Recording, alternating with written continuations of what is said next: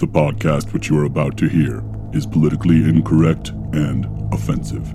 The opinions expressed by the three assholes recording it are done so solely for comedy purposes. Listener discretion is advised. This is the Whiskey Reel. Four and three and two and one. No reason, no conscience, no understanding, and even the most rudimentary sense of good or evil. If what you say is true, the Shaolin and the Wu Tang could be dangerous.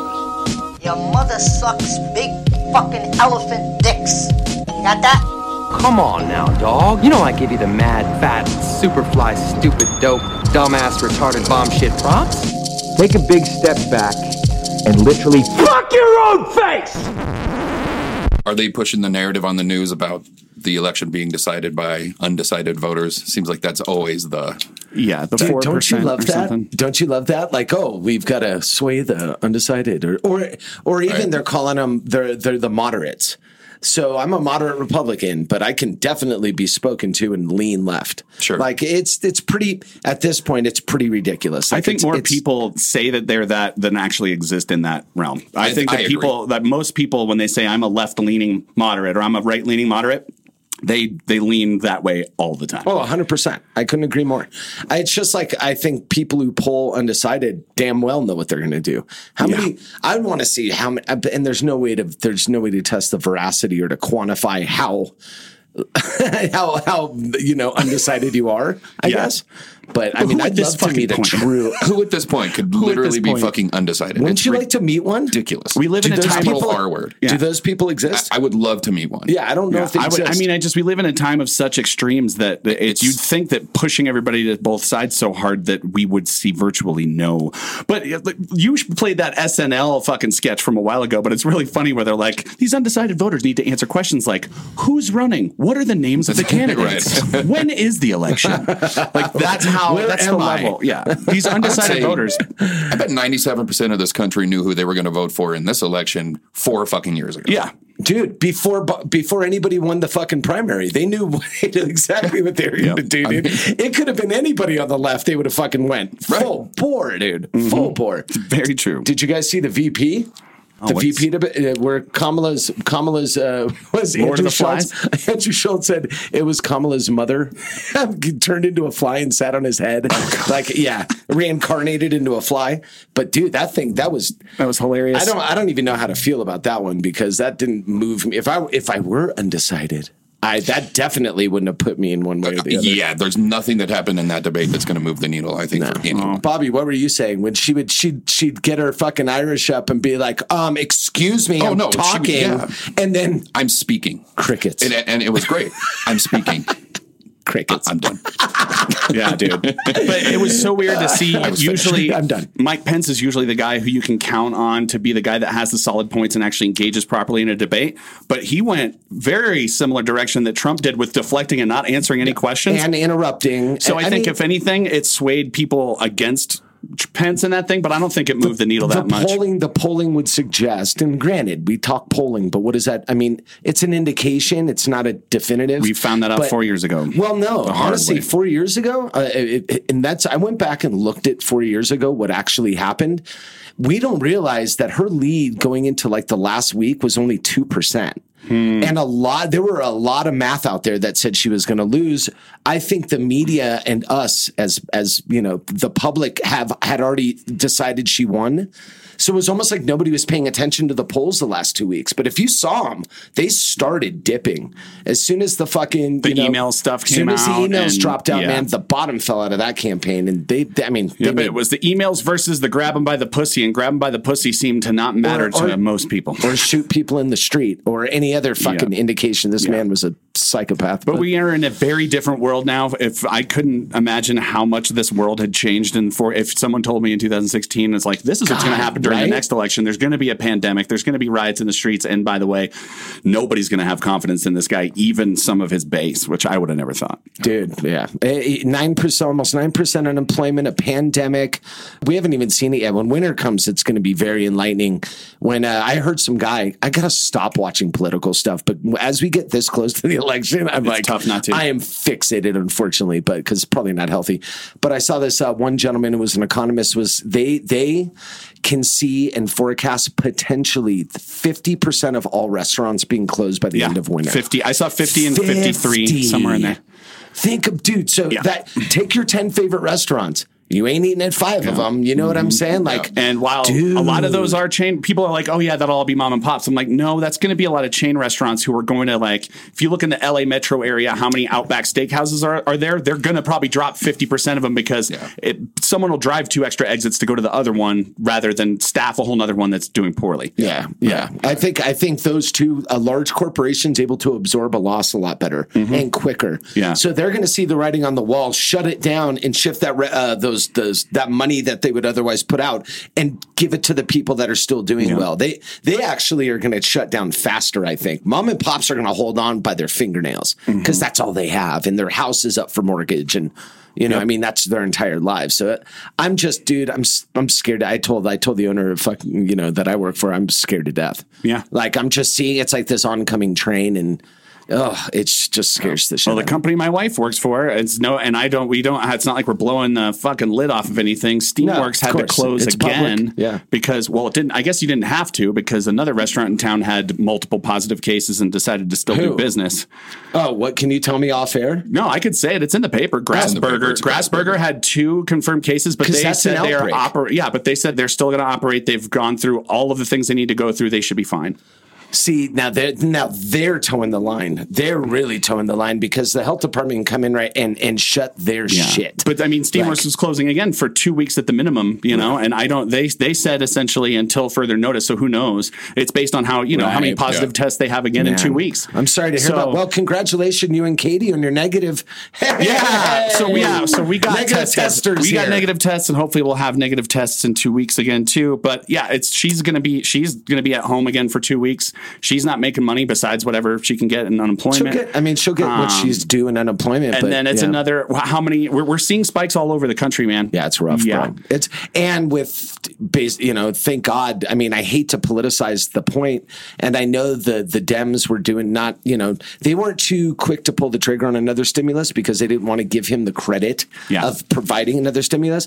But boy, that idiot shot himself in the foot by saying we are no longer just ended negotiating. We ended no- so basically telling you all that money you hoped you were going to get. Fuck you, because this is politics, and he- I I think that might have been the the final nail in his coffin. Like, yeah, one has to wonder. Yeah, yeah. He, that's what know. he's been doing. He does that to the Democrats all the time to try to make. But he, I don't think he realized that his standard fare for this kind of thing right now was the absolute worst time to be. This was the one time to back down and be like, "Look, I can work with the Dems." That would have probably helped him Dude, a no, lot. it would have, dude, if he would have provided the relief needed to millions of people, it would have absolutely swung the poll numbers and tightened up the entire race. Mm-hmm. He missed such an opportunity from just from a political point of view. I know he doesn't care about anybody, but purely political, dude, McConnell came out and was like, I don't agree with him on that. Yep. For the first time Yeah. in four years, McConnell's not a fan. You know, it's crazy. I, I I will say never this about Trump: he word. is he is resolute and intellectually honest with himself. You- right? Boy, that was good. Dude, you should write him that. That's some But- Steve Bannon shit Is right it- there, dude. is it some Steve yeah, Bannon? that's some Ooh. Steve Bannon shit. No, he's. Uh, I mean, he he could easily go off brand right now and Yeah. improve his numbers, but he's very much staying on brand. Like, how- he's convinced. how He's could convinced. My people are coming Well, out, And, and this is why I never thought it was like a tactical thing. I truly believe he believes what he says. Like other people are like, I it's an act. It's an act. No. Dude, I think he's absolutely has drank his own Kool-Aid to the hundredth power, man. Like there's no nothing is telling me this is some sort of cute little nuanced battle plan. He just consistently shits the bed. And I don't consistently. when when he does lose here in three weeks, I don't think he realizes the downward spiral Sean. that his entire life is going to take. Like after he's not president anymore. Oh, you mean jail? He's going to fail. He could end up going to There's- jail. He could end up like nobody's going to want to do business with him anymore. Well, he he's doing favors now so that he can get favors later. That's what presidents Yeah, do, I- I right? guess- I suppose that's that- true, I mean, but- let's be honest, is the way the world works. But yeah, man, I think Bobby, you lean in where I am. They've got his ass in a fucking ringer. yeah, Yeah, Yeah. dude. From a from a criminal standpoint. yeah. He's he's going to probably face some charges after all this is said and done. Um, you can't push off indictments after you're not president anymore. Nope. You can't do it. they can do continuations. It'll probably take 5 years for anybody to actually show up in Well, court. but the for difference is proceedings. But once Trump leaves, William Barr leaves too, and and that's that. Then he's done. If William Barr's not there to protect him like he has been, Yeah. his personal shill, then he's he's basically done. But yeah, God, it's so hard not to be political right now because. If, if it was a normal political cycle and we were non-COVID, we would Yeah. have so much to talk about. we would. but it's like We'd be doing is- things. I know, we'd be- And going places. and stuff and things. I'd be in fucking New Orleans in a few days, for God's sakes. Yeah. No, But that's right. gotta- this is right around the time you're Fifth, supposed I'm to go. supposed to go the fifteenth, man. Your birthday's not too far away. next next weekend. Oh, by the way, uh, I'll say this. I'll broadcast this. I'm having a party at my place. Yeah? So you two guys on next Sunday, we're doing bar, like buttermilk fried chicken and. Collard greens and red bean and rice. Oh, and- shit. Yeah, we're going. We're going full soul That food. sounds with it. amazing. So Word. it's next Sunday. Next So Sunday, awesome. Anyway, Anyway, welcome Sean, back to the we? whiskey reel. yeah, bro. Sorry. Did we get everybody depressed and mopey yet? Yeah, is everybody ready to jump off a building and kill themselves? uh, to my left is Durango's notorious Lothario, old Squatch Toe himself, Bobbeth Van Noyes of So the. Tallahassee Van Noises. So pointed. Man, this Lothario thing's got to die. to my left is uh, Sir Antonio Branderis, my brother in arms, my fellow knight of the square table. It is very square. It's kind of rhombus. It is, it, really is, a, it is a little off. we the Knights of the Rhombus. The, the rhombus. Sounds like a really bad Monty Python sketch that never came to fruition. Thank God. Yeah. And to my left is the sweetest of reverends, uh, the captain of the SS Chodinsky. This is uh, one Mr. Sean, don't call me Flounder, Moriarty. I kind of like flounder, actually. Yeah, I- well, I know, I know. It's grown on you, isn't it? it, ha- it has to, so I don't cut myself. Like herps. Flounder, is that your Delta Tau Chi name? yeah. He- You've got kind of a. Do I have a? Yeah, I just need one of of a- those little dumb hats. You're little- like, yeah, you're somewhere in the because you're not a total Blutowski. no, but I got a, I got a hair. You got a touch of got a- Blutowski. We all have a touch of Blutowski. Yeah, dude. By the way, how did the fraternity guys steal the yarmulke from the Jews?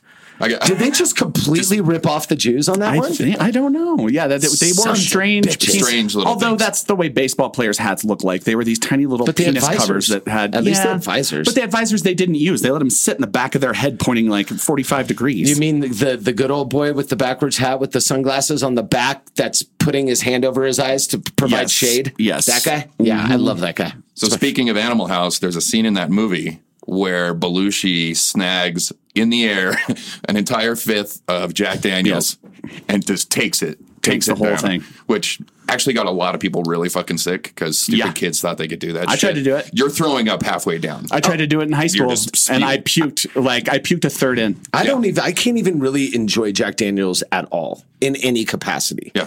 I'm. I that that charcoal shit they do, that ultra sick char they do on their shit. I can't. Yeah. But Sean, what did you bring? Speaking of, This uh, isn't mine. This is Bobby's. Oh, this is Bobby's. Oh shit. I brought okay. this. yeah. Um, I mean, it's not Jack Daniels. However, It's not Jack Daniels, but it is a sour mash whiskey. Mm-hmm. Um, but this is a bourbon from Kentucky made by Evan Williams. yes. And this was not this particular bottle, but Evan Williams bourbon was supposed to be kind of the Jack Daniels assassin. Yes. killer. Yeah. Uh, didn't really happen that way, but Evan Williams has cemented themselves. They're on, you know, they're on a lot of back bars. A hundred Mm-hmm. percent, and and uh, in a lot of wells subsequently. Like a lot of people roll this in their well. And it Um, makes sense because the pricing on Evan Williams is fucking amazing. Fuck yeah, it is, This, dude. this is a bottled in bond, and I think we talked about that, that before, but that means a cent, the, the biggest thing in bottled in bond is it's always 100 proof. Always. Always 100 proof. Always. Plus, all the grain and everything has to come from one seasonal patch. Yeah. Or something like that. Yeah. Mhm. And one facility. Yep. That's it. And that's how you get bonded from the government. But, Bonded by the govs. E dub, dude. but for our purposes, 100 proof. Yeah. I Um, mean, it's not super special. There's a hundred bottled and bonds out there, but it does kind of level the playing field, especially when you're talking about like reviewing whiskey and talking about it and comparing Yeah, it sure. to other ones. When you have a set parameters that you have to follow, it's interesting to compare them. Yeah, yeah, for sure. It gives everybody a level playing field distilling wise and and they uh, t- look if you're a fan of J- jack and cokes or whiskey cokes or jack and gingers if that's like your steez you're that guy never buy jack daniels again Never. buy Why? evan williams Yeah, buy Evan what Williams. are you doing It's the same fucking price, the and it's a way better product. dude it's Yeah. so much better and it's got to be maybe even a little cheaper i think just This buy a a buck or two $19 maybe okay so i think a bottle of uh, a 100 proof jack if they had, do they? They've got to make their own bottled and bond. I could only imagine. I don't I've- know. I don't know. I've never seen it. Beam does. I know Beam, does. for sure. But I would think that if it was Jack, they would it would be more than nineteen at a store. But speaking of the taste, I mean, you guys have had a chance now to have a sip. Yeah. Um, the bottled and bond thing, i i like you were saying, Sean, like it's a great, it's a great common denominator for distilling. And, um, that being said, I usually rate bottled and bonds by how how finesse they handle the heat.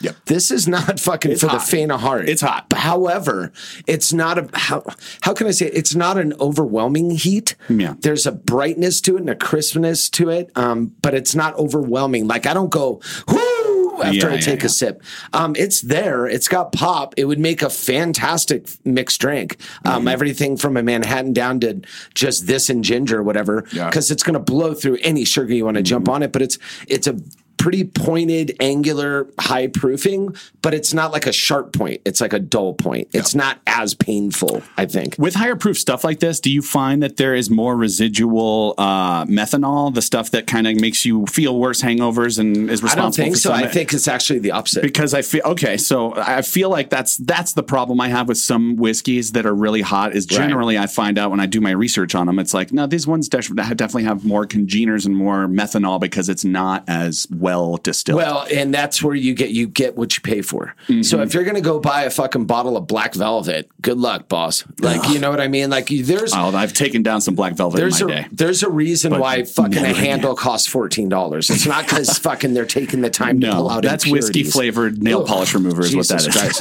is. But no, I mean, I I can't tell. I it has a really like I said, it's super bright. It's super linear. Um, Mm-hmm. I don't get a lot of the Kentuckiness out of it.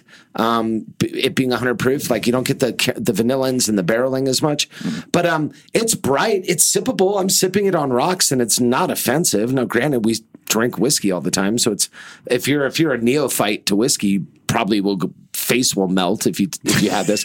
but that doesn't mean you know you wouldn't be able to mix it. Like that's why I said like don't ever buy a Jack Daniel's product again. Just buy Why? this. It's the same fucking thing. And what did this cost, Bobby? What is this like eighteen said ninety nine? ni- 19. Nineteen. Yeah, it was so like 20 bucks with tax. Fantastic. Yeah. For and for a bottled and bond, first, you know, especially if you're looking for efficiency, if you're like five of us need to get a, a pretty good buzz on, this is a perfect thing to Sean pick up. Get it done. Sean always has a really healthy uh, view of drinking. like he looks at a bottle and goes, "How many people can get fucked up?" Not like, "Oh, I wonder if that's good to sip on." Are you going to argue that that's the way that you were programmed to go into liquor stores when we first started drinking? To be like, all right, what is going to be the No, best it per capita? just pure quantity. Yeah. It was, I've got Everclear. 20 bucks. Can I get a handle and a pint mm-hmm. out of this 20 bucks? the worst the worst thing we ever did was mix sugar-free country we just poured a bottle of everclear and the sugar-free already sweetened country time lemonade powder just mixed them together put ice in it and put it in a cooler ready to go that Wow. sounds miserable. yeah dude we got fucking twisted it was Ever Everclear, I you use that to infuse shit. I you know I never Right. have I've never Yeah. been in a position to like serve that as a thing or buy it for any other reason than to be an extraction. it's a tool it is purely Yeah. a drug at that point you are just fucked. drinking it to Yeah. get twisted as fuck and that's Yeah. what happened I mean, If you're I going know to make limoncello or something Uh, at the yeah, house, we, we made what I peach mean? cello out of it, Yeah. Oh, which nice. was great. Then you're going to need Everclear. but that's it. Sweet. that's the only. Re- or if you're flambéing, Yeah. uh, you know, Yeah, it, right, can, it right. can torch it. or up. if you're yeah, if you're trying to make a weed tincture and you've got a bunch of trimmings and shit, you can put that in your Right. Everclear and let it sit for like a month. fucking uh, smash. Or you can turn it into oil too afterwards, man. you turn it into hash oil. Have you ever done uh, that? what's it called? Have you ever made iso hash What's that? out of isopropyl alcohol? No. Never done that? It's pretty interesting. It turns into like black tar heroin. Oh, It's pretty Can- dope. is it injectable at that point? Um, Can I, don't inject it in my veins? My buttholes never felt the same. yeah. okay. Um. But no, I like this pick, Bobby. I, it's it's especially when you get a little bit of water on it. When it's on ice Oh, for yeah. a little bit, it dilutes a little know, bit. It's it's pleasant. I It obviously it doesn't have like the high levels of nuance that Right. uh, higher end bourbons are going to have. This is really straightforward. It, you can taste like it's thirty percent this, thirty percent that. You know, it's- and you can right, right. taste all of yeah, it. it doesn't have. It doesn't like reveal itself. Not at all, dude. No, it's a one note Charlie. It's more like a fucking Kool Aid man coming through the wall, baby. oh reveal. when that whiskey goes through its big reveal, crying game style. Uh, dude, that's a, That's a big reveal. It's a big reveal. She got a dick on her. I always imagine at 1.59 a.m. A, a giant woman bashing through the door at the tab, screaming, "Oh yeah!" Oh, like the- while you're just fucking swaying in the mirror. Oh, yeah! you just go over her shoulder. Kitty, please. Yeah. Oh, oh ow, row. Row. Dude, and by the way, Yeah. that's not getting cut out because we all know what this. Bobby, you've had some, you have some great stories. Oh, yeah. about that young lady. I do. Does Carol have anything on this just to wrap up? Uh, does she have Sure. any whiskey No. spot? I'm just, Yeah. I'm just, I'm curious if she found any deep cuts on E Edub. Somebody call her. Hey, Carol. Yeah, sweetie. Um, hi, love. Uh, can you do you have anything on uh, Evan Williams, Bottled and Bond that we do not know about? Maybe a deep cut. Sure, hold on one second. Looking here now.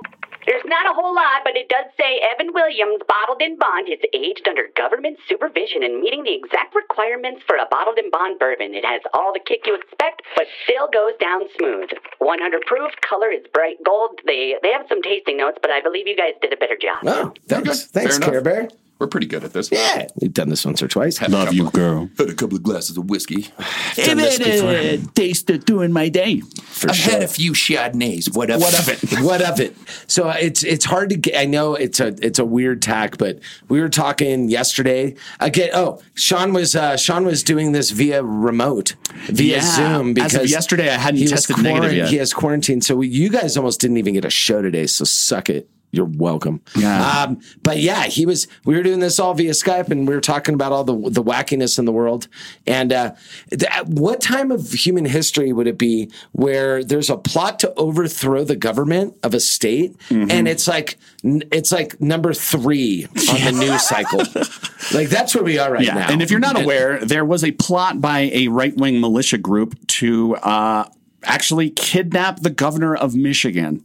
Um, should we go to Carol again? Carol, Carol, can you give us a little bit of uh, something from maybe Reuters about the governor of Michigan getting kidnapped? Something that we can uh, kind of set the tone here. Of course, boys. Um, this Reuters article headline is Militia members and others charged in plot to kidnap Michigan governor. 13 men, seven of them associated with an anti government militia group called the Wolverine Watchmen, have been arrested on charges of conspiring to kidnap the Michigan governor, attack the legislature, and threaten law enforcement, prosecutors said on Thursday. Jesus Holy Christ. shit. Um, so I was I was under the assumption it was two different militias, but really does that matter? So Well, there's thir- apparently there's multiple militia groups that are that are Well- whose chatter is being monitored for very similar things. Well- it's not just happening in Michigan; it's happening in other states in the Midwest too. Well, Michigan and Wisconsin and Indiana seem to be the hotbed of militia for I mean, uh, uh, Idaho, Idaho. Idaho as well. There you go, Washington State. But uh, dude, well, when they say thirteen men, seven of them associated, the other six have to be from somewhere else, right? I mean, Yeah, and I mean the FBI was really vague. They were like, "This is part of an investigation, So they're a much gonna- wider investigation that has been monitoring these militia groups, and they have seen a rise in." In chatter, as or so they must be looking at their social media. They must be looking at text messages and stuff. They're seeing a rise in talking about overthrowing, and this is all leading up to the um, between now and when the inauguration is. Pretty much, they're looking at a flashpoint happening with the election. Sure. that you might see a spike in this if Trump loses, which he will, and we probably will see a spike. But yeah, I, I, I'm I'm more concerned about between November third and the actual call of the election because it's not going to be on the third. One thing that I've seen come out of this, which is so fucking on brand for President Trump, is his response to this whole plot was to talk shit about her, about mm-hmm. the governor. Like, Yeah. see, like, so the victim in this, See, she deserves He it. decided to just, she fucking deserve. He didn't say that, but he pretty much laid out all the reasons why she deserves it. He alluded to the fact that she's a horrible governor. Yeah. And also that he never brought up once, mali- he never said the word militia or supremacist. Of course not. All he did was did the, the base sort of fucking tagline of uh, criminals should be prosecuted, da da da, da, you know, which is what you have to say. I just don't. You have to have such steel balls to basically be nurturing these people and their ideals to say that we do need to go against these Democratic governors and then try to blame her for poorly running her state and she is not a law and order fucking governor and that's what allowed for this shit to happen? It makes like, how would any sane person not see right through that? It doesn't make any sense. You just answered your own question. Sane. It, they are insane. Well, I mean, I think it's all bubbles down to like I don't. I think we're asking the wrong question sometimes. Of how can people not see this? Yeah, that's They're- seems they're- like it's uh, worthless they- to do they- that. now, dude. right? When you're, I mean, and it come unfortunately, and I hate to make it like a a, a complete a complete blanket to throw over all of this, but dude, it's starting to become pretty fucking obvious that this is a ra- this is a racial thing. I can't. It's the simple fact that these guys do not like other skin colors. And it's hard for me to get away from that. I don't think it's political. I don't think it's Second Amendment. I don't think it's any of uh, you know uh, inhibiting freedoms or im- you know I- impending doom when it comes to people's personal rights. This is all just. This is I don't like brown and black people. I think bubbling. I can't wrap my head around anything Yeah. else. Obviously, there's an element of that with all these groups. Um, but it's also more like, I really love how fucking white I am. You think it's just You know I gratification, mean? self gratification? Yeah, this sense of fucking entitlement, and they start to see things happen like, oh, like New Mexico is now minority led. Mm-hmm. Right. Oh, now, you know what I mean? And you start to freak out because your sense of entitlement gets threatened yeah, by the other. Mm-hmm. right. So whether the other is a different religion or a different race or a different gender or what have mm-hmm. you, whatever's pushing you, you know what I mean? You're going to hate that fucking and that's thing. when you get movements like the like oh there's a white genocide just to talk about the boys which is something that the, the stormfront rad. had said but it's you then that's how you get the people that are all still clearly have a leg up over every other person of color Yeah. but you convince them that and it's easy to convince somebody who's living in a trailer park with their 18 kids and living off the government dime and actually is affected by how terrible things are run and the system is broken but they're somehow supporting the guy who is leading that system because that guy's telling them they're trying to take away your culture. And so they start to believe that, you know, oh, well, they're trying to destroy my Irish culture when it turns out they're a mutt of a bunch of things and are probably a little black or Native American, if we're going to be honest, Sure, and don't realize that there's nothing happening to your culture really. You'll, it'll, it's going to be fine. it, it- it goes back to the gay marriage concept, Yeah. right? Like, oh, somehow this is affecting my marriage. Exactly. You mm-hmm. know what I mean? When like just because. I mean, if your neighbors are fucking throwing tortillas in the air and shooting them with guns and fucking, you know what I mean? First of all, I want to live in your neighborhood. Number one, number one. that uh, sounds like a blast. Are they small corn tortillas? Because those fuckers are hard to That's hit. a hard to hit, That's a hard to They hitter, are dude. little street tacos. Dude, but you know, he's like a Reba and like start shooting. I- that doesn't change anything that's going on in your house. no, it doesn't. It doesn't. You know what I mean? Well, I, I think it's honestly, it's they're so uncomfortable. They can't. It's they'll never say it. They'll come up with all the other reasons why gay marriage shouldn't happen. But for the most part, none of them want to have a conversation with their kids about why the couple next door is two guys instead of two girls, and they don't want to have to explain it because they can't do that without vilifying them and making it awkward. So they almost don't want to have to vilify Mm-hmm. them, but at the same time, they have to because they're hard church going folk, and there's- Bible's very clear about It goes, that. and it goes back right back to the Supreme Court. Goes right back to the See that the, because you're talking about equal protection is something that even the most conservative justice probably can't fucking ignore. No. Mhm. although No. Scalia and Thomas, They I think there was tried. three detractors. They if I tried. remember right. They tried. or was it five four? I don't recall, but Which I never understood. it was like I'm like you have to really Roberts went I flipped thought it I on think the other Roberts side. flipped Yeah. on it. I think. Yeah, and when you're a judge, I mean, what what they don't have a re-election to worry about. What what is the why, why would somebody vote against something that is so such a basic human I, right? I think it, it, it, it comes down to fear. There's got to be a meat. There's got to be the meat and potatoes of the argument, which is they are so scared of what they don't understand and know. It, it, the same way these white guys in Michigan are scared of black men because they impose a risk and a threat to them. Yeah, that's how? completely. It doesn't make sense. it- they'd tell you it'd be a hundred different things, even though none of it would be true. Whether Mm-hmm. that was taught by their parents or their their community or whatever. But it's just it's it comes down simply to fear. They're just scared. They're, Mm-hmm. scared. scared. of gay people. That's why they don't like. That's why they don't want them to get married. Like it's it's the most ridiculous thing in the world for rational. Luckily, my daughter, who's turning eleven in a couple days, um, she's not going to deal with any of that. Like, Hopefully. they're, they're, no, no. I, what I'm saying is eh, within herself. Yeah. Like, there's that old thing of what you just said with like, I've got to explain what the neighbors are doing. Yeah. She literally doesn't care. Yeah. Like kids nowadays literally don't care. Mm-hmm. They don't care about color. They don't care about religion. They don't care about sex, uh, sexuality or gender. It depends. They don't fucking. Care. It depends on if you're Now- one of these. Cra- I mean, I, I have. I have I'm just some- saying, in, in a normal, regular public school system, I think the kids that are coming up now have been exposed to everything. They don't need to be treated with kids' gloves. They're a lot smarter and in tune with.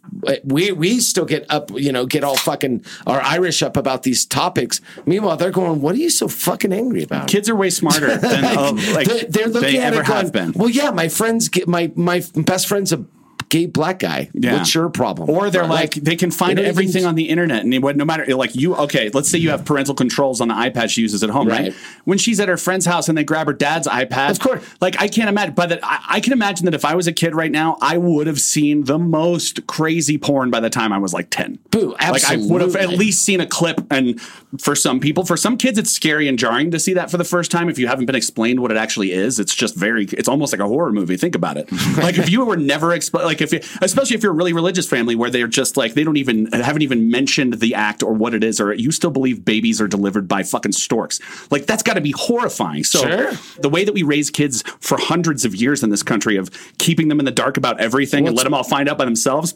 Is responsible for a lot of trauma and a lot of people fucking up a lot in their teens and their 20s. It goes back to the puritanical uh, this thing that that we seem to be based on. You know, we Our country here- was founded by puritanical psychopaths. We came, we came here to escape church, you know, church and, And state, people don't and now realize all that. they're trying to do ba- is to remerge that. People They're think that trying that- so yeah, hard. the- some crazy Christian folks that I've talked to believe that like we came to avoid religious persecution. I'm like, it Mm-hmm. wasn't really persecution. It was more like uh, they're, they were so crazy that they were ostracized, Exactly. so they came here. It would be like if the Amish were in the middle of New York City and were like, we need to go to Pennsylvania because this is just too much. But then they're hailed as these heroes that started a new country. I'm like, no, they're nut bars. Fucking crazy. yeah, you forgot who got here, right? Yeah, and that's Those- compared to other normal people in the fucking like 15 and 1600s. So they're crazy compared to other mean, crazy fucks. Compared to the Church of England, what they were running from, I mean, Jesus, they were they were like sending the fucking Amish across the, the Pretty ocean, much. They were basically. sending You know what I mean? It was a bunch Yeah. of Quakers, and yeah, I mm-hmm. mean, because they were very, very yes, The know, Village. Have you ever seen the movie The Village for people that need a reference point? It was like that without it being in the future. I know. That's or, that's where we came from. or Yeah. watch The Witch.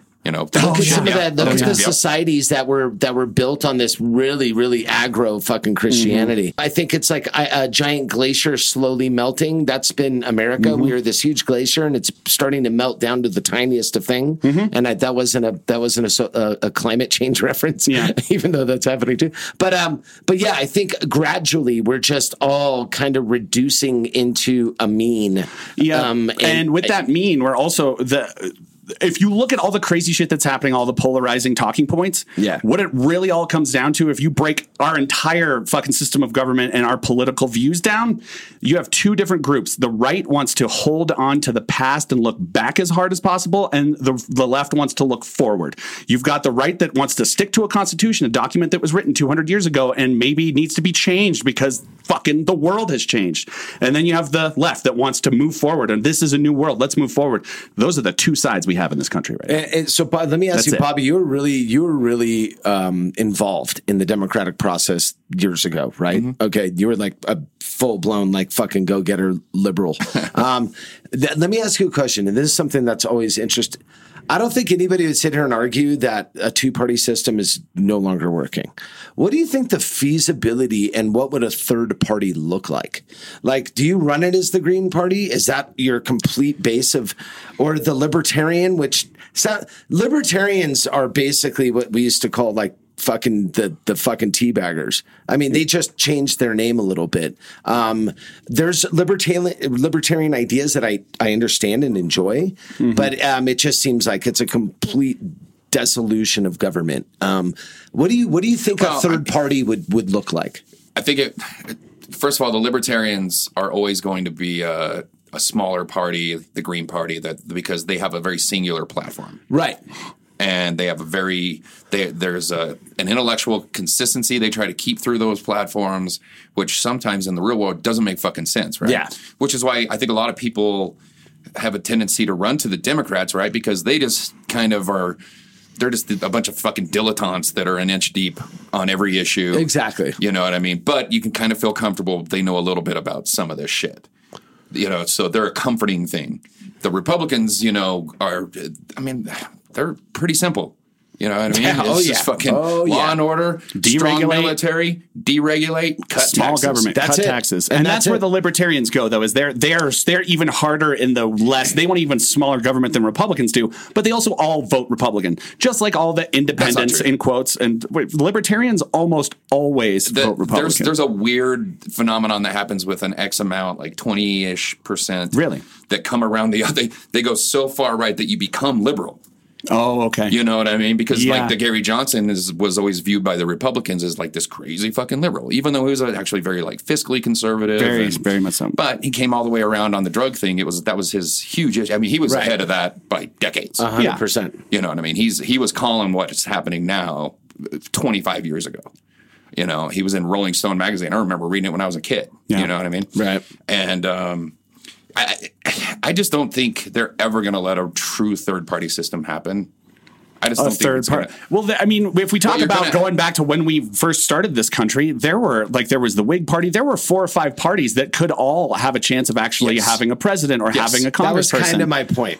And it's You know? gone now to where we're so, but we're so polarized at the same time. When we say a new party system, uh, most of us are probably still going to vote for that big candidate because, we are inundated with all this messaging that makes us feel like every election is the last one that's ever going to happen, and Right. this is the world is ending if we don't get Oh, this it's an right. It's become so binary about fucking everything. Not just politics. Everything. Life. It's Pepsi or Coke. It's fucking Amen. you no, know, it's, down to the and I was kind of raised that way. When I think about that, when I think about like I went after Raiders fans last week, I'm like I have it basically ingrained in my body that when I see someone wearing Yeah. a Raiders hat, they're basically not human to me. Yeah. like it's been ingrained since I was so young. It's- and that's and we all say it right in the back of we our do. head. We're I mean, look, look at this look at that- shit. look when that I shithead, first when I first learned to talk, my dad would use me as a prop for a joke, and he would bring me around at parties, and he'd go, "Hey, Sean, what are the Raiders?" And I would say, "Poops for brains," and that was one of the first phrases I learned. So when you're talking, when you look at something like about racism or anti-gay stuff, if you're getting kids to that point, it is extremely hard to tear that out of your fucking soul. Well, talk about I still hate Raiders fans. I'm not I don't plan on thinking they're people anytime soon. So. Talk about binary, gay or straight.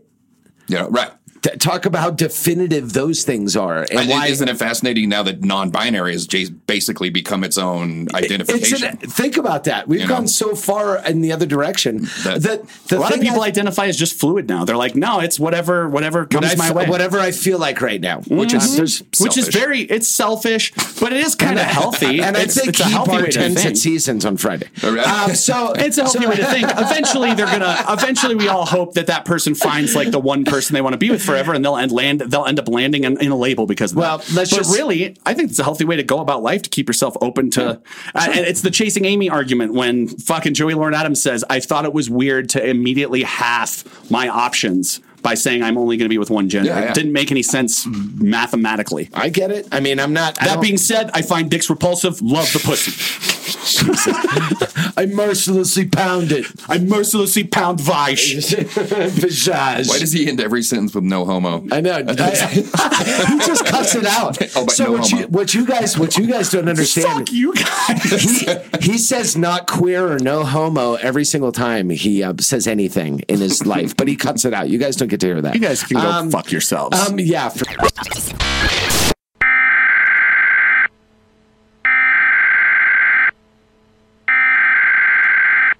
This is not a test. Repeat, this is not a test. This is an actual emergency broadcast. This is Hack Hackerson National Public News. The streets of America run red with the blood of the undecided. Undecided voters. And nobody can answer the crucial question why? For more on this disturbing countrywide phenomenon, we go to Taylor Tyler Billingsley in downtown Durango. Thanks, Hack. Is your name really Hack, bro? I'm here in the alley behind the Strater Theater, and there are tons of undecided voters down here. And they are tying themselves to the train tracks while simultaneously trying to slit their own wrists. Hack, I'm not gonna lie, bro. It's not working out for them. Their arms are literally tied to the tracks.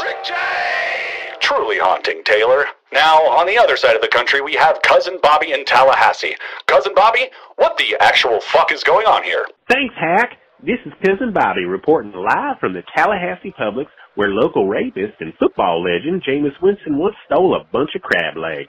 Anyway, I gotta tell you, Hack, things down here are turning dark. Not literally, 'cause it's bright as fuck outside. It's Florida. Let me put on my Oakleys. Oh, okay, now I see 'em.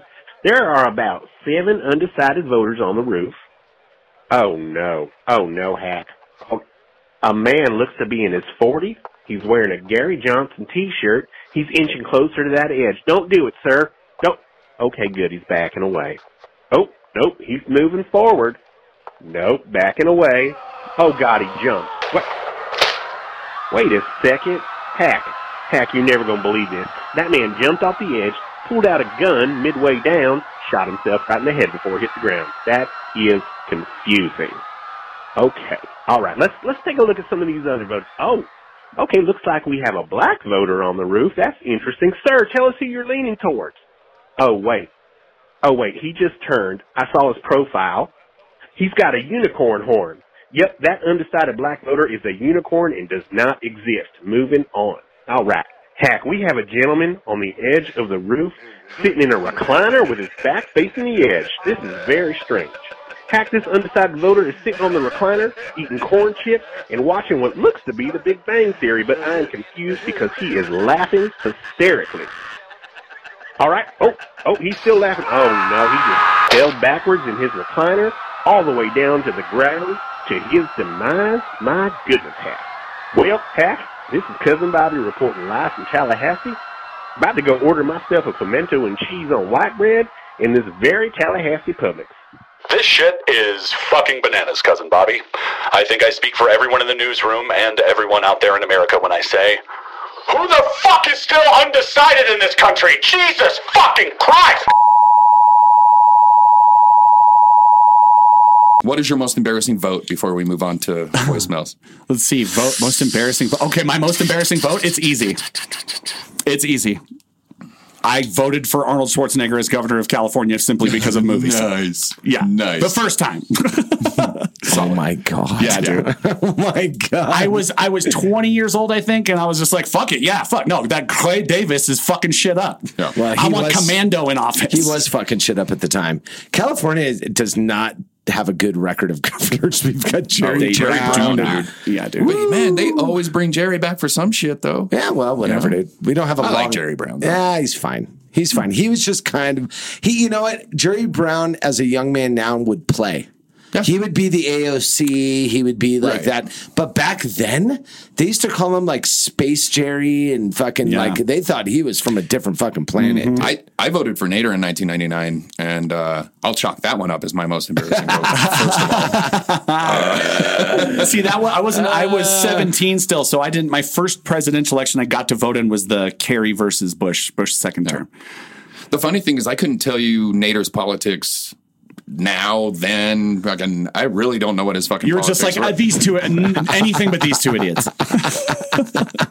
basically. You have no idea what what he stands No, for. I just had Clinton fatigue or whatever. Right. And I was like, fuck Al Gore. I hated his wife. I hated Tipper. Well, Tipper is every- a fucking nightmare. Any Nightmare. any artist hates Tipper Gore. Well, yeah. A- a- period. End of story. She you know who I after- like? Ozzy Osbourne. Thank you. By the transitive property, I fucking hate Tipper. no, Gore. know who I like? NWA. Yeah. So there you go. I like those both those things, and also violent video games And You know? anal. and anal. Mostly anal. Did Tipper want that to be illegal? Dude. so he just stops whining about it. yeah, dude. totally. Just eat his scrum. Just once, Tipper. Wow. You know, make the Al guy Gore's feel like a- daughter was a writer for Futurama. Really? That's that right? interesting. That's, how they got him on there so much. Yeah. Ah, That's okay, that makes sense. fantastic. That's so So great. she Aaron, went completely left, literally Oh, and yeah. figuratively. what's your most embarrassing vote? Um, I don't know, dude. I think there was one point where I voted for Crystal Pepsi, and it, it, it was really not. I Now it seems was it crazy. against? Was it a taste test against something yeah, else? it was Coke Classic versus Crystal Pepsi, Oh and I my went. God. I- I- That's worse than both of ours hey, combined. listen, I, yeah, I know, I'm, and I'm sorry, and I'll never live it down. That's fine. Yeah, that's pretty rough. I've there's never been an actual like real political vote that I've ever regretted per se. Um, I don't think I went nuts. I never did a Nader call. I never went governor. I never did any of that. I just, I'm, you know, I come from militant lefties. Um, so, you know, and when I say lefty, n- Joe Biden and Kamala Harris could not be less leftist. Left leftists want you know, universal health care. They want, you know, potentially uh, universal basic income. They want they want the entire police force blown up and started over again. There's a lot of things that a real lefty wants, and that's not them. They're not they're not corporatist. Um, they have, no- you know, they, they don't abide by any sort of the that construct. So I don't know. I, I went as left as I could, I guess. So And, that, that- and the- I, I- have voted party line d- without knowing any better, and that's probably not smart either, right? It shows you how strong fucking the governor's campaign was. Though that I was pretty much a strong lefty, raised in a strong lefty house, but somehow just like forgot that he was a Republican candidate and was just like, no, I want. He he said they were all bad, so I'm going to vote for him because yeah, like he was terrible. He was terrible as a governor in that all state. over the place on that one. they were all bad. He's so high right now. He was so cooked. Sean, That's pretty- pretty- Sean, pretty if accurate. people want to give us content for free, how could they do it? Because I've I've gotten a lot of people asking to give us content. Now, you see here, if you want to call 970 426 5344, you can leave us voicemail. Or you can shoot us a text message to 970-426-5344 as well. So you can suggest a song, movie. We're still looking to fill that. We haven't got any feedback back about the other two horror movies that I should be watching. Um, whatever your favorite horror movie is, make sure you send that to us. You can also hit us up via email at whiskeyreal at gmail.com or on Facebook and Instagram at whiskeyreal motherfucker. For as much as we disparage Rob Zombie, and I know Bobby could not possibly hate a director more. Um, the, when I first saw House of a Thousand Corpses, I don't think I got it. Really, I, I was rewatching it today, and I'm like, why do I like this so much more right now? And I don't despise that movie. No, I know. See, I, I- am just. I, I we. I know your Halloween. I had some. I had some strong He burned a feelings. lot of fucking bridges with that one. lot of bridges. I, while I still defend his first Halloween, that second one was a fucking unconscionable, a fucking fire. weird dumpster fire. But I liked what he did. It was a totally different, off, different Mm-hmm. thing. It's almost like an Elseworlds thing in the comic books. Like I like it because it's a one-off almost. But House of a Thousand Corpses, I truly disliked when I first saw it because I liked where the story was going, and then once it went supernatural, and they're like Doctor Satan is real, Mm-hmm. and all that shit is kind of when I thought it got campy and stupid. Now I appreciate it a lot more, but I still think Devil's Rejects is such a better movie. Like it went. That's one of the few sequels that's way That's the better. best than its movie he's ever made. Let's just freaking. It's not I don't even know why we're talking about it now when we're going to do a horror movie segment in 10 minutes. No, I know. I just, I was just, I wanted to throw that out there because I was No, shocked at myself when I first saw it. Being such a horror fan, I was just like, ew. Because actually, and we'll talk about this during that segment, Sean, but you brought up via text message um, a horror movie that I haven't seen in a really long time. So Yeah. I rewatched it House of a Thousand Corpses. Rob Zombie's seen that movie a bunch. Yeah. And we'll talk Oh, about it. and we'll talk Yeah, about that yes, movie. I know what you're about to say. Yeah, yeah, But yeah. uh, let's get to our voicemail. So we have a voicemail from a gentleman uh, that wanted to leave a message for Bobby, and it's a little concerning because I believe that the time has run out on this. This is Peter Blaga Vlogovic. This message is for Mr. Bobby. No, yes. Bobby, I outside front door with your mail order request bride, Anastasia Petrova. All three requests made. Your number one request, big nose. Her nose is very big. Her face look like Oklahoma City skyline. Number two request. She has made pee-pee on American president. Number three request. Can't even She very pretty. Russian nine, American four. Perfect. She does have big penis and has done a little bit of porn. Porn name was Ebenezer Splooge. Please return call ASAP Mr. No Yes or I will flood Twitter comments with mega All MAGA stuff. So, Bobby, I didn't know that you would. uh, Has are you becoming so disillusioned with the talent pool that you're buying wives? Yeah, do we not have local ladyboys that fit your bill anymore? or Um, no one's going to beat Ebenezer Splooge. yeah, first of all, Ebenezer Splooge. Her face looked like Oklahoma Skinny So, Skyline. I can tell you guys, she is a Durango 7.5. oh, for Oh, okay. sure. Yeah, yeah. For sure. Um, All that sliding scale of hotness that we deal with in life. Uh, it's a slippery one. She could be mayor. Yeah. That's how hot she is. like many girl in Durango, never wear makeup, Never. but have very nice bicep. Her cock has a bicep. uh, that that's got to stop. By the way, the, the dick thing. Why? God. You were the one that You, or- or- you, you, did this to ordered you. it. You ordered it. There's clearly a button that says penis. Check. and you checked it. You check the penis box. What are you gonna do? Uh, what are you gonna do? Live with your fucking. Live with what First of done. all, I clearly didn't check the box. I Oh. Disappointment. when she showed up, she had no dick, so I killed her. Jesus. Wow. Just and then I had to replay one. that Elmo tape. But I'll get. I'll, I I talked to customer service. They're going to let me ship the body back. I So- get my refund. So, Sean, uh, last week you brought up that you were doing 31 days of horror. 31 days. on TBS. Yeah, right. So, what do you uh, what what what have you dug into lately so that I you've watched liked? ten. I forgot to bring the actual list. You know, let me look at bring up the list here. But I actually I watched thirteen movies in the first ten days so far. So I banked three. I, I have an extra credit column now. I have an extra credit column in case a day comes uh, where I can't actually watch one of the movies. I could do that. And so for, I know for sure the extra credit movies were Texas Chainsaw Two because it's just I love how ridiculous It's it is. so stupid. It's so stupid. And Dennis Hopper is so Dennis Hopper's performance makes absolutely no sense because he's just so quiet in the beginning. Then he like he looks really distraught at one point. They never really talk about why. Like he's been held up in his hotel room, and then he's like super quiet again when he goes to buy the chainsaws, and then it's just nonstop madness. Dennis mayhem. Hopper like. He's had all the cocaine for the, the last 30 minutes. And obviously, that that's what I was alluding to with the House of a Thousand Corpses thing. Yeah. I mean, Rob Zombie, I mean, his. He's used so many like Tobe Hooper fucking Oh, God. aesthetics and, Oh, my and God. ideas and tropes. And But, dude, even the shots and the way he cuts and edits, Yes. i- it's very But Hooper. anyway, yeah. Yeah. So the movies I have watched, I watched Bram Stoker's Dracula, which I hadn't seen for a while. And honestly, like we talk about how terrible Keanu Reeves' performance is in it, but it's like it's bad, but it's not like so hauntingly bad that it ruins the entire movie, like some I'm people say. So English. So, chasing me through some blue inferno, Carfax Abbey.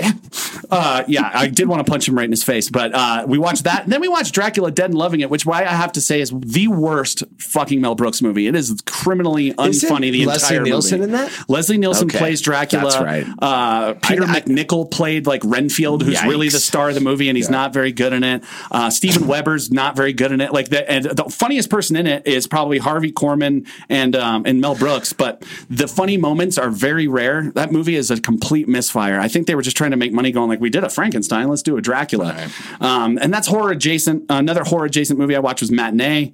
I feel like Matinee is a '90s fucking gem that nobody has seen. Right. Matinee has a lot. It's it's it's a great snapshot of the Cuban Missile Crisis, and and, and what better families and kids to to view that through than the kids in Key West. Amen. Right there for Right it. there. Um, the the commentary about the time versus the exploitation of those kinds of movies is pretty poignant. The performances are great. Fucking John Goodman's epic in that movie. He's like a cartoon character, but also very relatable and wholesome. It's it's crazy.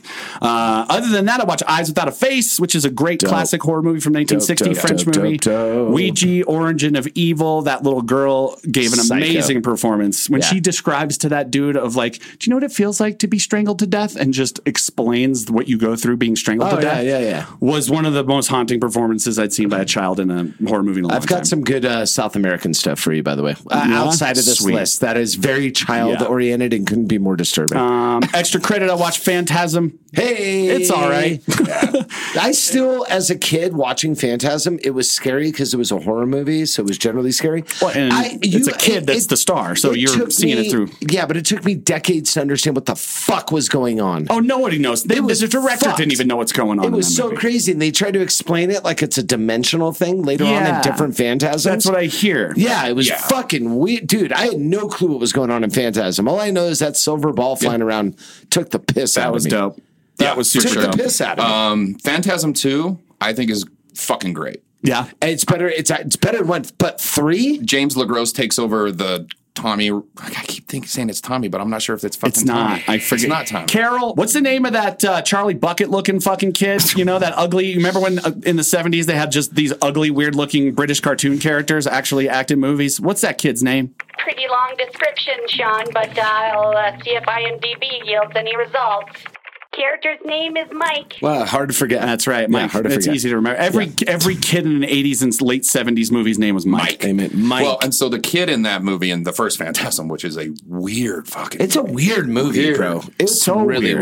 weird. um, ethereal and strange. That's what and I like, mean, Like then- nightmarish. It's. It, I think that's the is. tone that Don It is. Coscarelli. There- It is. It's very artsy in some parts. And what I was trying to explain to Bobby when you weren't hadn't gotten here yet, I was like, usually, and I've been saying this a lot lately, but usually the first movie in a series is burdened with actually setting the scene and giving you enough exposition to explain what the fuck is going on. And the first Phantasm movie does everything it can to not explain a goddamn thing to you. Didn't- have any idea Which I guess on. adds a layer of horror, the unknown. What's the thing that most people are scared of? The unknown. It adds a layer, but I felt gypped by the end of it because I was like, I really kind of want to know what the fuck the tall man is. At least give me a little bit of Yeah. where it's coming from so there are- I can get a little more scared. And there are four more films. I know, Co- and I wanna see 'em. Coscarelli does all of them, which is really unique and rare. Very Yeah. unique, especially in horror. Oh, yeah. very unique. and some of them better than others, Mm-hmm. obviously. um, but there's a couple of them that are really entertaining. They're all entertaining because Reggie Bannister, first of all, becomes the Ash. Yeah, good. Of the Phantasm world. Sure. Yeah. Uh, Michael Baldwin comes back to play Mike Mm-hmm. in the third film, and I think he keeps playing Mike. Okay. Until He's he- such he an awkward looking point, kid. I was like, what is it about the 70s and the kids that Yeah. just look so weird, but they were the star of movies? Yeah, but in Phantasm 2, it was weirdly James LeGros. I don't know if you guys remember that guy. I don't remember. Who is from James every LeGros? independent movie in the 1990s. if Steve Buscemi was in it, James LeGros James was his co-star. yeah, he Oh, was. man. Uh, yeah, Oh God! So yeah, so Phantasm was pretty cool, but like I, I wouldn't mind seeing that get remade. And I'm interested. Well, the thing that I did find interesting was that it's another 1979 movie. We think about how slashers and other kind of horror things started in the late 70s. Like Halloween was the first real slasher. If we're talking about the modern slasher film in 1979, fucking Exorcist came out in 1979. Like there was mm-hmm. seminal. 1979 was a seminal horror year. We talked and there's so much shit that's been ripped off of Phantasm. I did notice that. While I thought it wasn't that great of a movie overall, I saw that it definitely inspired a whole generation of horror directors and his peers Yes. because Well, I saw similar shit from much later movies. Very well loved and very well respected. He's never done anything amazing. I mean, he created that Phantasm world. He did Bubba Ho-Tep. I Speaking love of Bubba Bubba Ho-Tep, which, I mean, love fucking Bubba forget Ho-Tep. And uh, people that aren't even Um, horror fans love that movie because yeah, of how of course. strange it's it is. so weird. Uh, John dies at the end. I don't know if you guys have Love seen that. that movie. It's Based on the David Wong novel, which Yeah. the David Wong novel is fucking phenomenal. I Yeah? mean, it's so much better than the movie, and yet I love the movie. The movie's fantastic. Because I'm like, this is the only movie you could have made out of this fucking nightmare Right. book. Yeah, dude. but the book is hysterically like you will laugh Nice. like in the middle of the you- the room by yourself. You'll Right. be laughing Right. reading that book. That's It's hard to do. I don't laugh out loud while reading books, even if something's really funny. Less Right. likely than if I'm seeing it in a movie or hear it or something. If something makes me laugh when I'm reading it, it has to be really fucking funny. I, I do this. Speaking of Keanu Reeves, I've I, I'll read and I'll go, whoa, by myself. Any- Excuse me, ma'am. Do you know when the Mongols ruled China? Um, if we're going to talk a little phantasm while we wrap this up, we have to set, we have to shout out Angus Scrimm, who's Oh, longer God. with us. He is What haunting a- as fuck. He did scare the shit. I mean, he's just awkward to look Well, at. and you got to remember, Sean, you might have not like it was like underwhelming to people who saw it after the fact, but I saw it when I was like 11. Yeah. And it was just the weirdest. Oh, yeah. It was just these weird juxtapositions, and you didn't, it just, it made you feel weird. did everybody go? Was it a consensus of we don't know what the fuck is going on in this I- movie, but it's compelling? But I remember every single one of my friends and all all my you know all my peers. Uh, Phantasm was considered okay. Yeah. Like Yeah. nobody said that movie sucked. But it became like a VHS hit. Yeah. Oh, it did. It- and I, like I told Bobby before, the, they put out this horror DVD in like 2000 or 2002, somewhere in there. It was really popular. It was at like every Tower Records. It was at Walmart. It was, at, and it was basically just a hodgepodge of the best horror movie kills. And I had seen two or three Phantasm kills in there, so I felt like I'd seen it. So I'd seen the best parts, honestly. Yeah, And oh, the you had. production design of the of the mausoleum in that, oh. that it's just so fucking horror. Yeah. At first, it kind of looks bad. It almost looks like a shitty set, but it's so creepy. I don't know if it's the pattern sure. of the marble on the walls, and and they did some crazy shit that a lot of horror people didn't take notes from till way later. Like when they're looking at the weird white wall and they are interdimension stuff, stuff that was cleanly, oddly multidimensional like that and almost alien. Nobody had really done that except for maybe fucking Ridley Scott with Alien by that point. Another fucking horror movie that came out in 1979 and informed a whole generation. Yeah. like 79 was fucking huge, guys. Yeah, that's that's we Bobby and Although I The went to- Exorcist wasn't 79. I may have misspoke on that. I that might have been it's 76 or 70. Yeah, Yeah. So but, but don't quote Bobby me on and I did this thing where we went down a rabbit hole looking at every year. Remember Oh, when we God. did that? Yeah. Yeah. We we were like, when did horror turn bad? And But we and, found like, one year that was like the great fucking. I can't remember what I, we I were can't talking remember about. what I mean. We went down mainstream like horror hours. turned bad for in the 90s i feel like i feel like in 89 90s when we get the that's right when the worst sequels of jason Yeah. fucking freddy Yeah. And mike myers michael myers are all happening at the And I- same I- time I and think- scream was the one thing of all that generation that did well and then you had terrible things like i know what you did last summer and things Sure. trying to copy scream Well, I, I honestly, I almost want to blame production value to the how bad horror got. Um, it- it's almost like as soon as things got cleaner and Mm. crisper and a little bit more advanced, the the story never advanced with the technology. Hmm. So you had all these weird kills that looked like shit when 10 years before that they looked awesome. Yeah. It's almost it, it was re- like the resolution got so good that you it, you couldn't fool anybody. It was it was weird like cuz there was no reason for it to just all of a sudden take a shit. But it just No. did. I'll tell you, And I it am all less- looked bad. I'm way less horrified by Tom Savini effects now that I'm not watching them on VHS on my 32 inch tube TV. saying. I used to the the there's something that in our brains I think that created the illusion that because we couldn't see it as well, it looked way more real. But when you watch that shit now, like I watched fucking Texas Chainsaw 2 in like 1080, and I was like. Savini's so good. He's the best of that era. And Of it still looks really fucking fake right now. well, uh, speaking of not looking fake, if I may segue, um, what doesn't look fake, what looks fantastic, and and I'll, I'll put this down now after we're done with the second season. Is there a single comic book television show that is better? no, The Boys is the best comic book based show. Are you ever. okay with saying that Yeah. at this point? Because that second season, go fuck yourself. You'd only be able to And argue Jesus. The Walking Dead maybe Garth- because of yeah, how no, no, long no. I know, I know. Garth, and I'm a Ennis, fan. Garth Ennis is the the writer. He was. uh Ask Carol. Oh yeah. Is Yeah, you still should ask? Carol. That bitch is still Well, no, here. just do Dude, we can't call her a bitch on Dude, here. shut, I, dude, I didn't. You know what? I'm, that was just behind closed doors. Hey, Carol, you still here, babe? Oh, I don't leave till you boys leave so I can sweep up all the sunflower seeds and use condoms. We appreciate you so much. I don't think we tell you that enough. Yeah. Hey, um, I do have a quick question. I wanted to know who the creator of the Boys comic book was. I feel like it was a gentleman by the name of Garth Ennis. 100% correct, Bobby. Written by Garth Ennis. What else has he done? Could, Carol, can you, while you're on the line, can you? I'll just read the beginning of his bit here on Wikipedia. Ennis began his comic writing career in 1989 with the series Troubled Souls.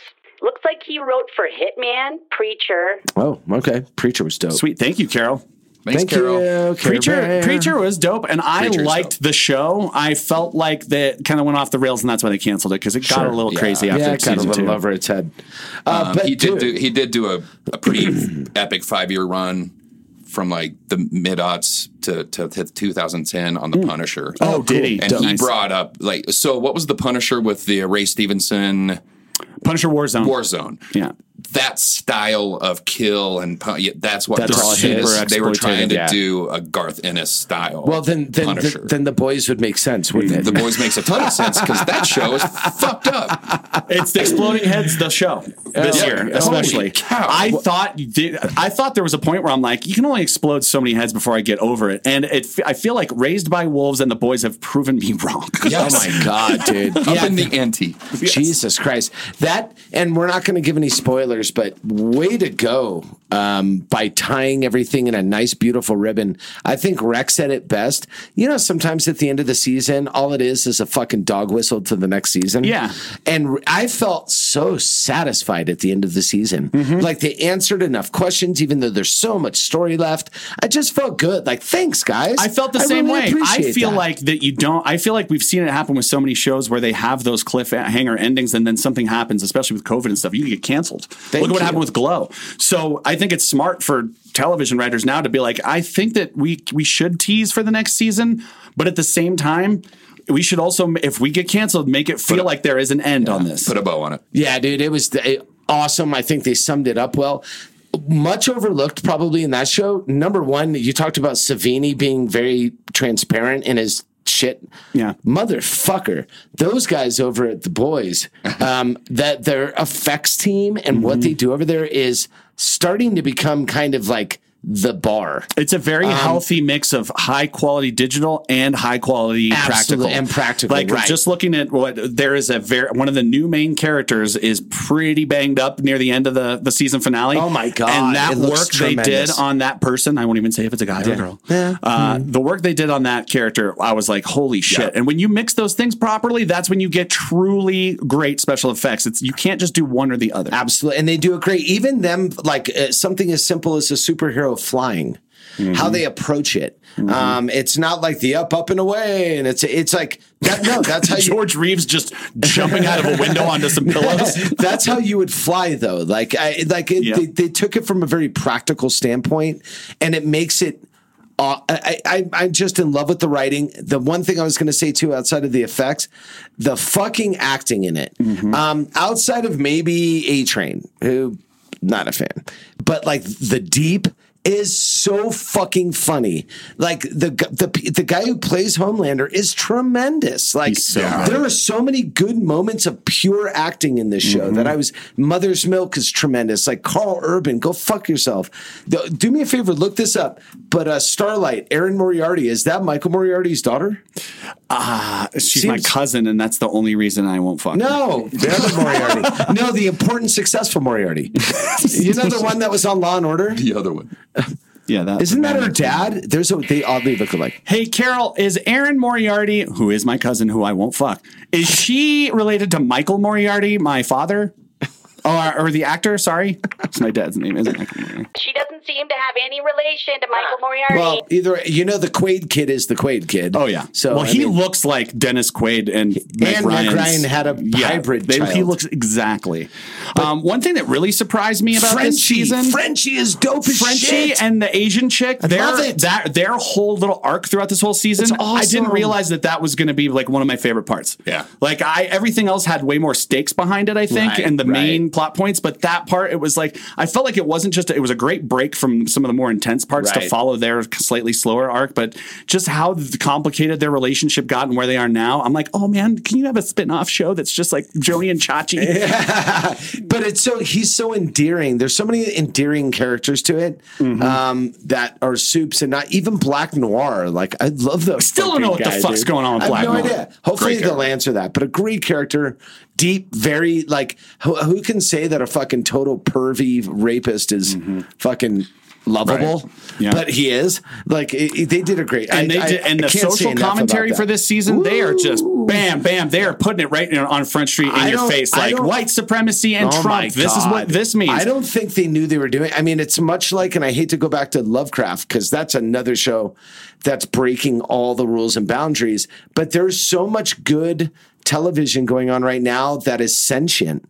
And it's it's now living and breathing. and it's really they hit the nail on the head. And I don't want to say they got lucky because nobody wants to be where we are now. But dude, it almost seems like premonition fucking shit. dude, I think on. we heard about Lovecraft Country like 10 months ago or something. Dude, like, oh, way yeah. before any of this and stuff this really. just mm-hmm. feels so relevant. Uh, Them and the boys. Are I'm we like, caught up on Lovecraft Oh, I am. us? I am Oh. not. So You're not through season er, episode It eight yet. is- Eight, I have not watched eight It yet. might be some of the best television ever made, and I said it after the first season that it could be possibly the best like horror. And now that's not ever- the last. There's two, right? No, there's there's- two more. They're, There's going to gonna- do 10. The 10 episode total. 8 Okay. literally scared me. I mean, Yes, it- it's the scariest thing I've ever seen on the television. the, the Wow. Jig-a-Bobo.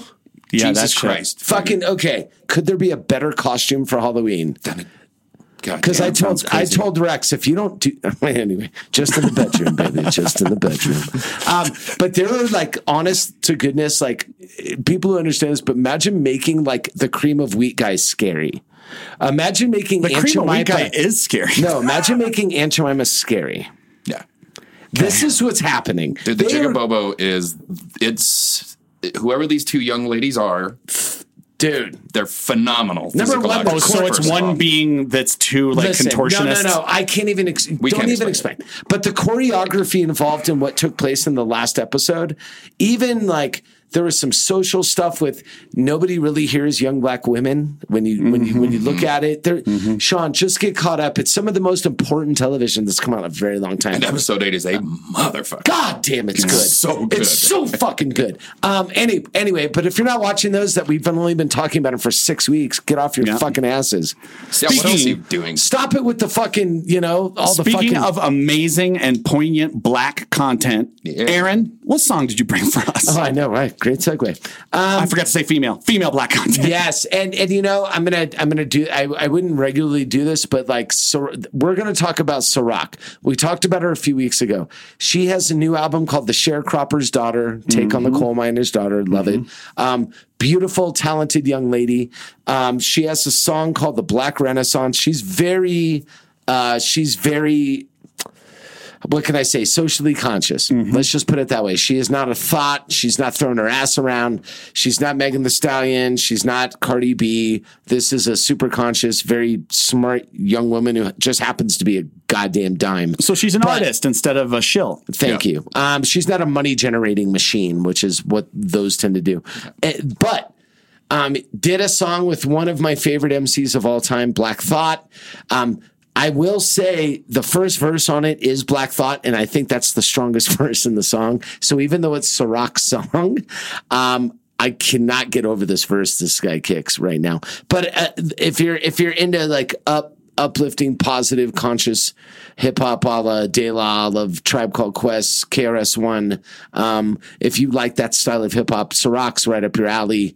Uh, and if you get tired of listening to how wet somebody's pussy is, you might just take five minutes to go try to check this out. That shit's fine too. Everybody wants to shake Well, their ass, but you know, how the Eskimos they have like 127 words for snow for pussy. Cardi B has 127 different nuanced ways to say her pussy's wet, and I think you should respect. You know, she's going through a divorce right now. I think you should take it down a notch. She's not doing great. But yeah, Sa-Roc, she's that's my girl. listen. That's that's my new favorite. Rhyme Listen to your sayers. shit. Rhyme Rhymesayers. sayers. Minnesota. life was lost and it could have been yours. Whether in Colorado or Collie Park, you but a mile apart from the sharpness of my remarks. The black oligarch making weaponry out of art. My supplier, soul messiah, told me we gotta talk. I walk through the dark. Now do I roll deep or do I hold heat? Now am I laid back or a control freak? Rocking the crown gilded in gold leaf. I'm from a place where the people dream but don't sleep. You are now tuned into the classics. This fine art leaders work to the masters. Ain't met a So we did listen to. We at least got to listen to it through the part where Yeah, she, and- her hook comes in. Uh, there's something so unique about her voice, which is why I think that Yeah, she I love is, her voice. I, I I don't think when I go on look online around, I look on iTunes and stuff. Her this album's actually getting some pub when it comes to like positioning, and I I, I don't think I've ever seen anything else from Rhyme I- I- I- get this popular, like uh, this visible right now. I think she's hitting at the right time. Um, to be a socially conscious rapper, to be a, a black female that's super talented, you're and probably unique as fuck in her voice. Her delivery, I've never heard a voice like it before. She doesn't. She's not really like copying anybody's style, or, as far as I can tell. the- I, I want to say, um, if you like uh, Jean Grae. Mm. Um, would be probably the only other person that I would put in that category. Who is another one of the best female MCs that nobody's ever heard of too? Who's been around forever? Um, I didn't even realize that big-footed bitch Famke Janssen could rap. Jesus, leave her toes alone. She's lovely. She's a lovely woman. Uh, but, but With size 84 shoes. She, Hey, whatever, her dude. She- her part of the feet could be as, as big as they want when you have a face like that. That's all I'm saying. uh, but but no, I think she's hitting at the right time. Look what's going on Yeah, in the true. world. I think to come out and be and be so strong and aggressive and um, so about yourself and so understanding of who you are and your place in the world. it's kind of what's happening right now. So I, I encourage all the you know all the all the MCs out there that have been dealing with the post Diddy, you know, dance for chains and fucking and future and offset and all you fucking guys. Let's get back to what we did the best when we had our quote unquote golden years with the aforementioned De La and BDP, and um, let's let's get back to that, man. Now's the time. Let's do it. Let's just Nice. fucking do it. Black Thought, though that verse, right? track is so sick, dude. Everybody go download the fuck out of it. So Yeah. It's my Sharecropper's turn. daughter. I brought. I wanted to do something completely different here. Uh, I love your we'll idea, see, Sean. We'll see if this is going to work. I, I might do this pretty often. But what I wanted to do was. What was the number one song in the year 2000 on this date? I wanted to do Oh what was the number one song 20 years ago? Do I even want to know so you is? don't want to know. This song haunted me and followed me and everybody. Wow, how this song became the most popular song, I think for the year. It Is might have it honestly been the most Macarena popular or something? No, that's like 96, dude. Oh, I don't know. No. If I start, uh, let's just get into the song so we can all Chumbawamba. start freaking out. I almost played that song because that was a guilty pleasure, like a song I loved when it came That out until I heard it sucked. a million. I saw it live. I saw them perform that live Sean. at the Guinness Fleadh Festival. Stop, stop talking right now. But okay, so Don't fuck that. Tell people that. now, dude. But let's go back. Let's flash back so sad. to what? Let's go back to Flashback. the top forty. What was the number one hit on oh, October Oh, God. tenth I of don't even wanna know. Oh God! All I wanna dance with my baby. Stop! Is this the one that was in the limo? With Ali G. Yeah. Ali G was in the music video. Ugh.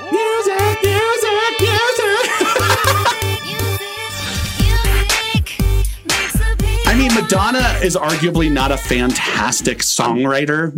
Like, or, or or the songs are. I don't even know if she wrote any of her own songs. Her her music isn't anything special when it comes to like artsiness.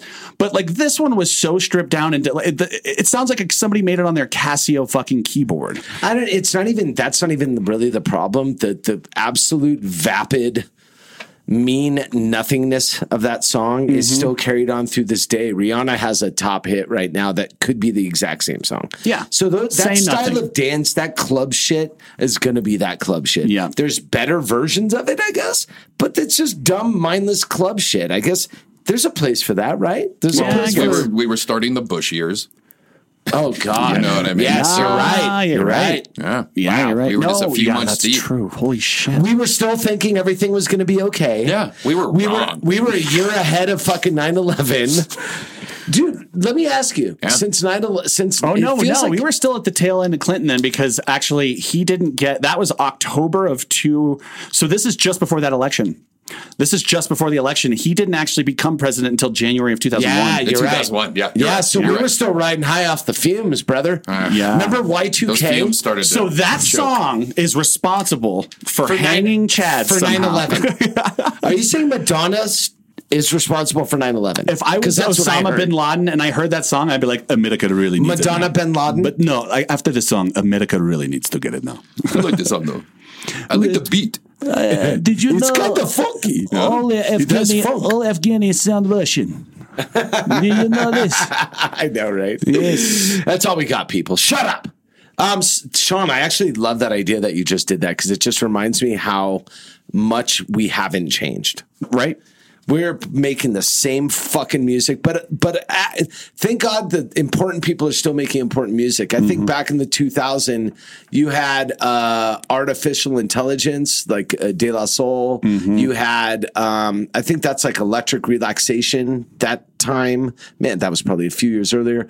But there's always going to be the counterpart to that kind of music. There's always going to be socially conscious. Not that that's the only good music. I like to shake my ass too. Don't get me wrong, but. I'm just saying there's got to be that counterbalance. So for all the fucking, you know, for all the bullshit out there, for all the Trippie Redds and for all that out there, there's going to be Sa-Roc. That was a rough period, man.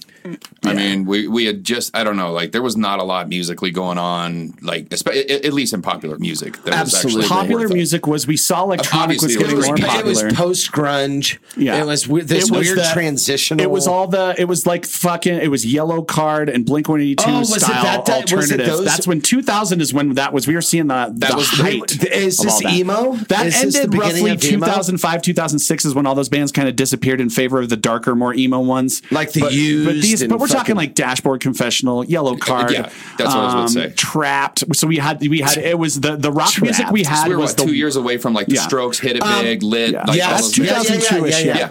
Yeah, but um, we will never defame on this show Taproot. Um, shall we? Taproot. We all love you, Taproot. Who's Taproot? Queens of the Stone Age were about to drop. they were Yeah, getting big, Yeah. right? Yeah. Yeah, because 2004 Quatza. was when they really got Quats. huge. Oh, it. Quatza. But yeah, it was a really weird time in rock where it was like if you weren't that weird, like if you weren't like disturbed or stained kind of rock, or you weren't like a whiny skateboardy. That was pre-Disturbed, like, the whiny skateboardy pre- new punk rock. If you weren't in there, you really weren't It relevant. was like the beginning of emo, where it was that it was pop punk. yeah, pop punk. Um, uh, it was like the end of pop punk, beginning of emo. Was then Oh. right? I miss for our sure. own hometown pop punk band, Three Minutes Fast. They were actually pretty fucking good. They were on the Warp Tour for a while. Gross. Okay, so moving on, we're gonna clutch our pearls. I know, dude, but I couldn't. I'm not We're gonna now listen going to. to a I'm not gonna listen to him reminisce By about. four high school students. Bobby, do you have any pearlsies? Um, I have a really quick pearl. Good. Super, super quick. Good. And all I'm going to say is don't boo, vote. there you go. Hey, And if you want to just loop Obama in there saying it, that's even cooler. um, Jesus Christ, dude, it's been uh, uh, so tumultuous. Um, do the do as much as you can for the people that you care about right now specifically. I think uh, I yeah I it's my daughter's birthday. I'm actually leaving this broadcast or this podcast. We don't broadcast because that's a different thing, Aaron. Um, this podcast to go to my He's talking daughter's to himself again. birthday party. Um, I've put about 18 hours of work into this bitch. I've hung streamers, I hung banners, I've cleaned. Rex has been fucking grinding, um, all to make just a four little person birthday party go off. And I couldn't be happier. And I think it's, um, if you can pour yourself into those little things and those little moments, even though we can't go out and do anything, um, I want to hyper focus on something like that. It makes you feel, it makes you feel human, um, despite all this shit kind of makes you feel like you're alive and real. Because Nice. otherwise, I don't. I have to put pins in my penis to feel real, like the rabbi did low many years ago. So I'm going to expand on what Bobby said. Uh, I had a run in with a handful of people after the last election that truly believe that their vote doesn't matter. Voting is it's all rigged, which the last election proved that it wasn't because nobody on either side of the of the power structure wanted this motherfucker to actually be president. They were all surprised. Um, if you think your vote doesn't matter, I strongly suggest you go and and do some reading and and see that there's plenty of the of evidence to the contrary. Yep. The more people that vote, the better off we all are. Yeah, Think about it. The more people that vote, the more people who are heard. So if you think that your vote doesn't matter, you're fucking wrong. Vote. And, and there's a there's an amendment or not an amendment, but there's a bill on the um, most ballots in most states now. I highly recommend you look at this seriously. That going forward, if it ever becomes an issue about popular votes ruling all, I highly recommend looking at that because that would be a very interesting. We we'd be in a very different America mm-hmm. had popular votes counted more than electoral for the last 30 years. I'm just want you to just stew on that one a little bit, mm-hmm. but not again. Speaking of voting, uh, voting is in for the Best of Durango Awards. And do you know who won most likely to suck? Prime is.